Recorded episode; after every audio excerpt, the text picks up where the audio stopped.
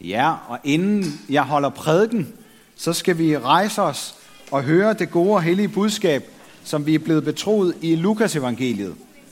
Og det er fra kapitel 2, og det er også det, man kalder juleevangeliet. Og det skete i de dage, at der udgik en befaling fra kejser Augustus om at holde folketælling i hele verden. Det var den første folketælling, mens Quirinius var stadholder i Syrien. Og alle drog hen for at lade sig indskrive hver til sin by. Også Josef drog op fra byen Nazareth i Galilea til Judæa, til Davids by, som hedder Bethlehem, fordi han var af Davids hus og slægt, for at lade sig indskrive sammen med Maria, sin forlovede, som ventede et barn.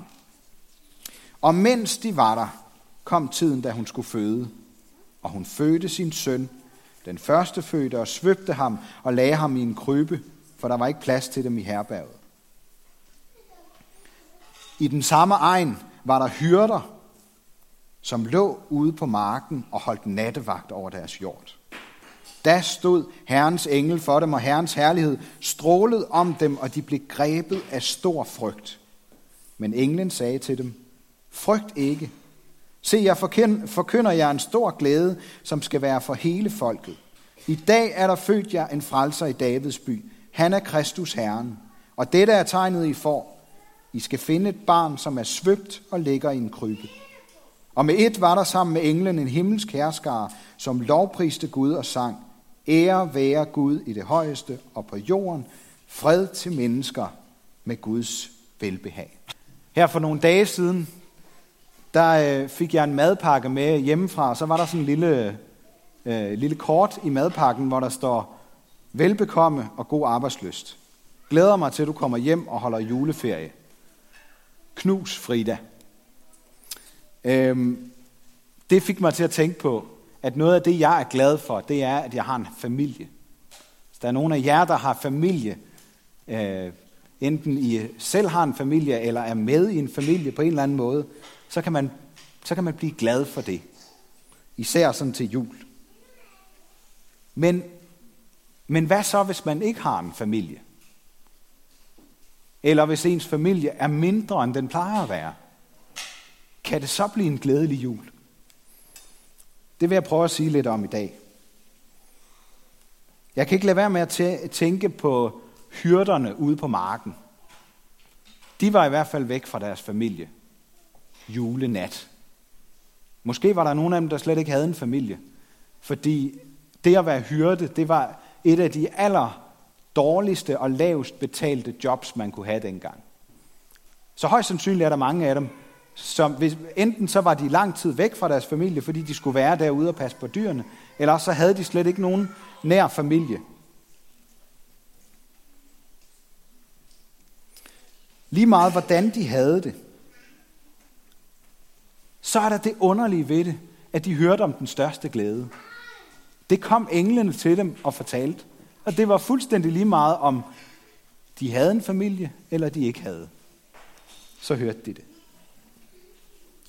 Jeg kom til at kigge her på hjertet. Jeg kan se, der oppe i hjørnet her, der er der, der, er der noget græn. Vi pynter så meget til jul.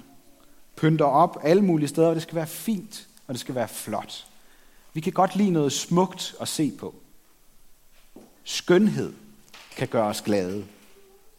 Så er der også, øh, det er nok kun mig, der kan se det, der er sådan en sukkerstok, sådan en polkastang, sådan rød og hvid, stribet en. Det er vist mest sukker, den er lavet af, tror jeg. Men den smager meget godt. Øhm, vi spiser rigtig meget slik og godter og kager og lækker mad i julen. Det kan gøre os glade. Som han har snakket om, det kan gøre os glade i maven. Men i det hele taget, så, så tror jeg, det er sådan, at nydelse gør os glade. Når vi nyder noget, så bliver vi glade. Og så er det også et hjerte, der er flettet, eller det skal det i hvert fald forestille. Et flettet hjerte, det fik mig til at tænke på, at ofte i julen, så hygger vi os. Så laver vi noget sammen. Så, har vi det, så, så kommer vi tættere på hinanden. Måske spiller vi spil, hvis vi godt kan gøre det uden at blive uvenner. Øhm, vi, vi er sammen med venner og familie. Nogle af de mennesker, der betyder allermest for os. Godt selskab. Det kan gøre os glade.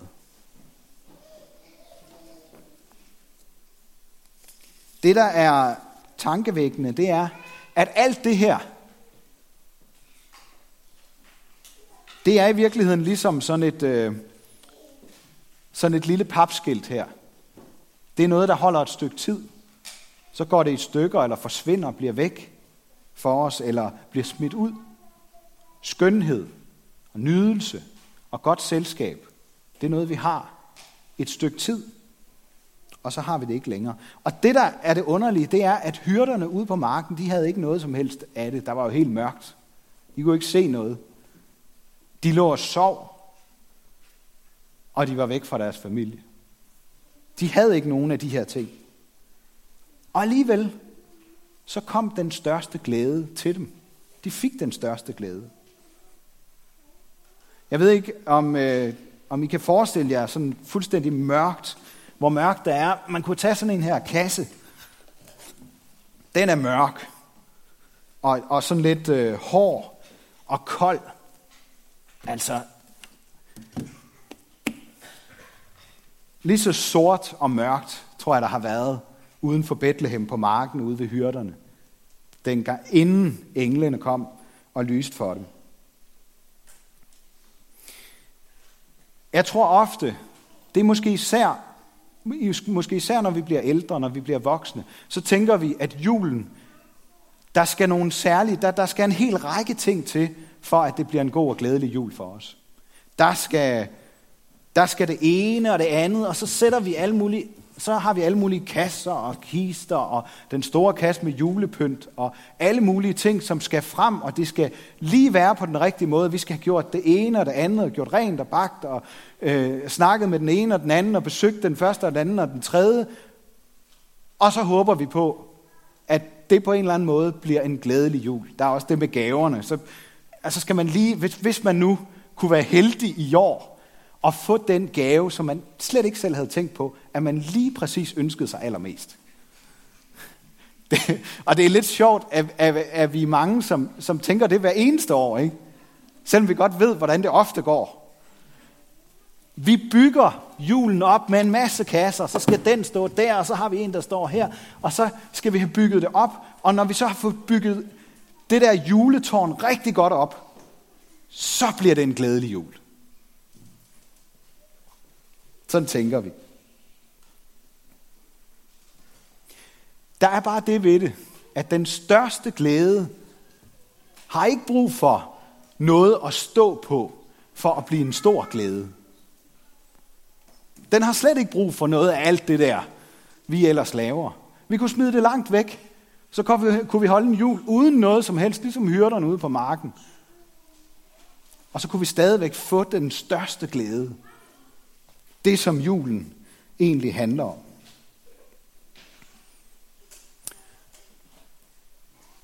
Grundtvig han har skrevet en salme, hvor han siger, er kruset af ler, eller er kagen tør, så finder englene sig i det. De kommer alligevel. De kommer også der julenat, hvor der ikke var pyntet op til noget som helst. Tænk, hvis englene også kommer til vores jul i år.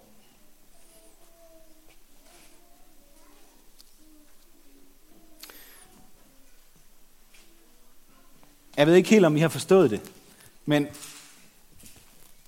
hyrderne uden på marken, det stod der i, øh, i det, vi læste. De lå ude på marken. De lå simpelthen ned. De lå og sov derude på marken.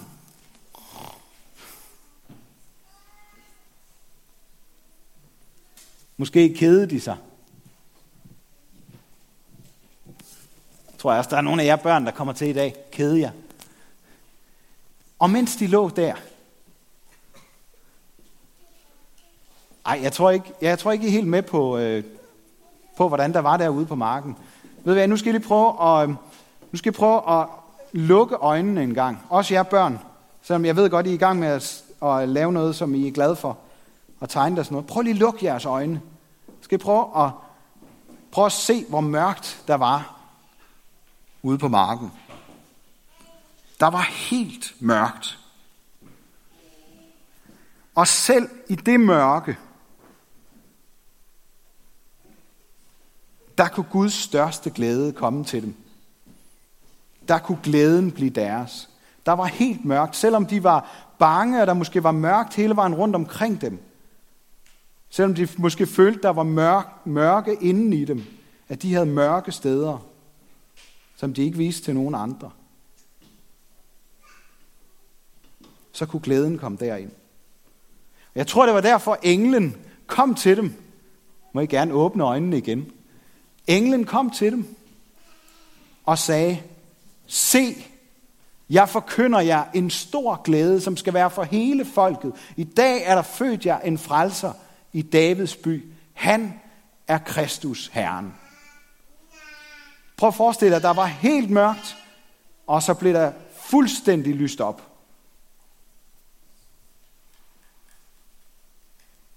Og så er der måske nogen, nogen af dem, der har tænkt, kan vi nu være sikre på det her?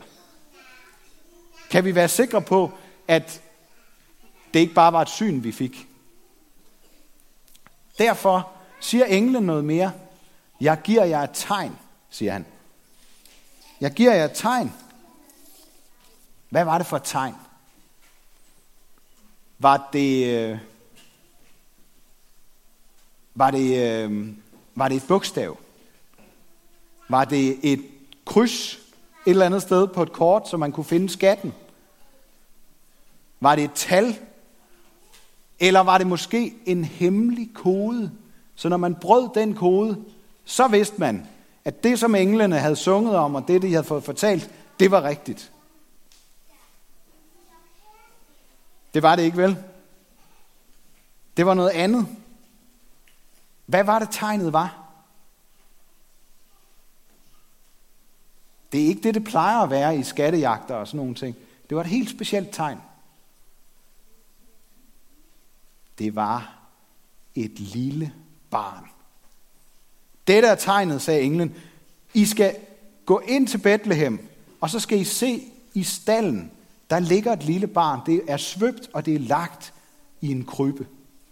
Og når I ser det barn, så ved I, at den største glæde er kommet til jorden. Så er det ikke bare et lysglimt, I har set for jer. Så ved I, så har I fået et tegn på, at sådan er det. For over 2.500 år siden, der skrev Esajas om, at der skulle komme et stort lys. Det var det, vi hørte for lidt siden, mens vi stod op. Der skulle komme et stort lys, som folk skulle blive utrolig glade for. Var det munden solen, han tænkte på?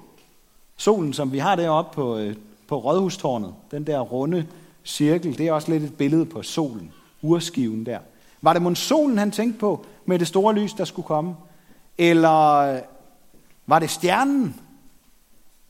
Stjernen, vi sang om. Den der julestjerne, der lyser, som man skal lægge mærke til, når det er jul. Eller var det mon, var det mon englene? Det hyrderne så ude på marken, de lyste. Lyste det hele op. Var det mon dem, Esajas tænkte på? Nej, det var det ikke. Det var barnet i krybben. Barnet, der lå i krybben, han var det store lys. Og det er kun ham, der kan få den største glæde ind i vores liv. Her for nogle dage siden, der prøvede jeg at være hyrde nede på gågaden. Og jeg stod vagt sammen med Anton i julestallen. Det var, øh, det var øh, rigtig hyggeligt. Også lidt kedeligt en gang imellem. Er det ikke rigtigt? Vi kedede os lidt. Øh, der kom ikke nogen engle, mens vi var der. Men, øh, men der kom nogle børn, der sang om engle. De sang om, at et barn var født i Bethlehem. Og de sang om, at himlens kongesøn var født.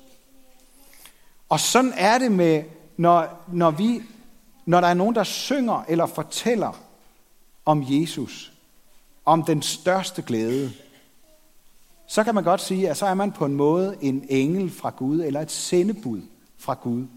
som kan give det videre.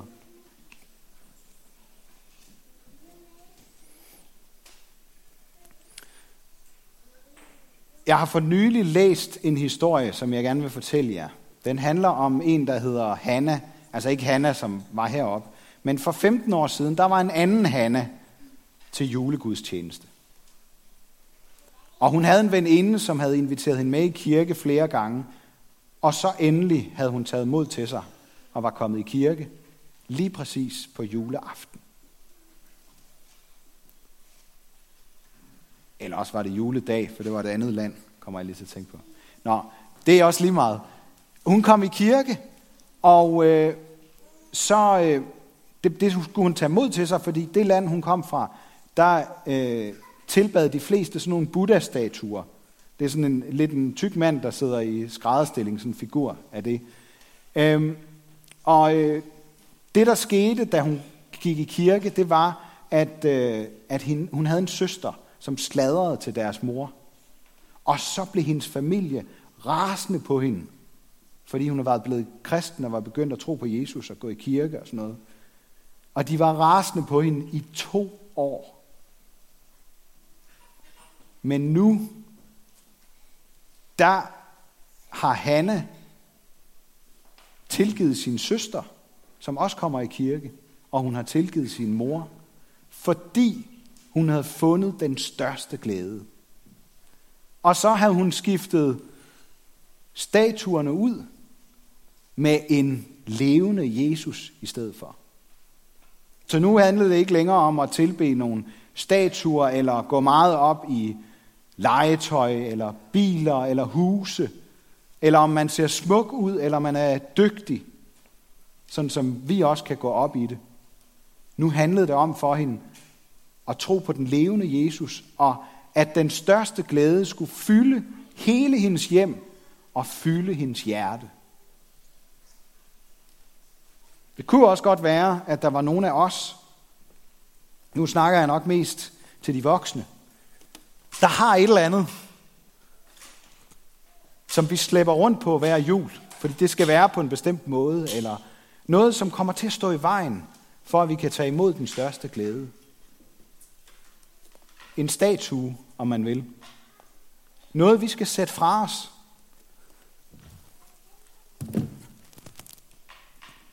For at det kan komme til at handle om den levende Jesus. Det, der er med julen, man kalder det hjerternes fest. Og det er fuldstændig rigtigt, fordi julen handler ikke om alt det udenom, men om vores hjerte. Vores hjertes forhold til Gud. Hvad er det, der lever og banker i vores hjerte? Prøv at holde en hånd på, øh, på jeres hjerte. Det er ikke sikkert, I kan mærke det.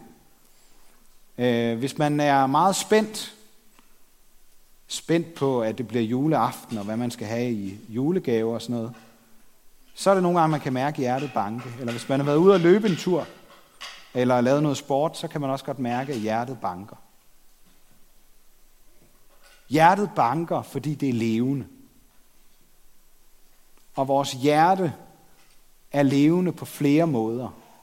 Det er også i vores hjerte, at den levende Jesus er og bor. Man kan sige, at Jesus barnet er flettet sammen med alle dem, der er Guds børn. Jesus, den levende Jesus, bor i vores hjerte. Den allerstørste glæde, det er at kende Jesus.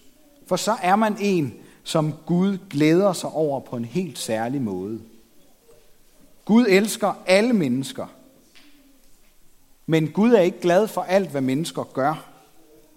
Det onde og forkerte, det elsker Gud ikke. Det hader han mindst lige så meget, som vi nogle gange gør. Den glæde, som englene sang om, var Guds velbehag. Altså et menneske, som Gud glæder sig over, uden at noget som helst ødelægger hans glæde. Og det er kun Jesus, der kan få Gud til at glæde sig på den måde. Eller når vi prøver at gøre Guds vilje, og glæder os over, at Jesus har givet os fred med Gud. For så får vi hele den glæde, som Jesus var fuld af. Og vi får den helt ind i hjertet. Det er bedre end den bedste ven eller den allerbedste familie. Eller den mest perfekte og velorganiserede jul.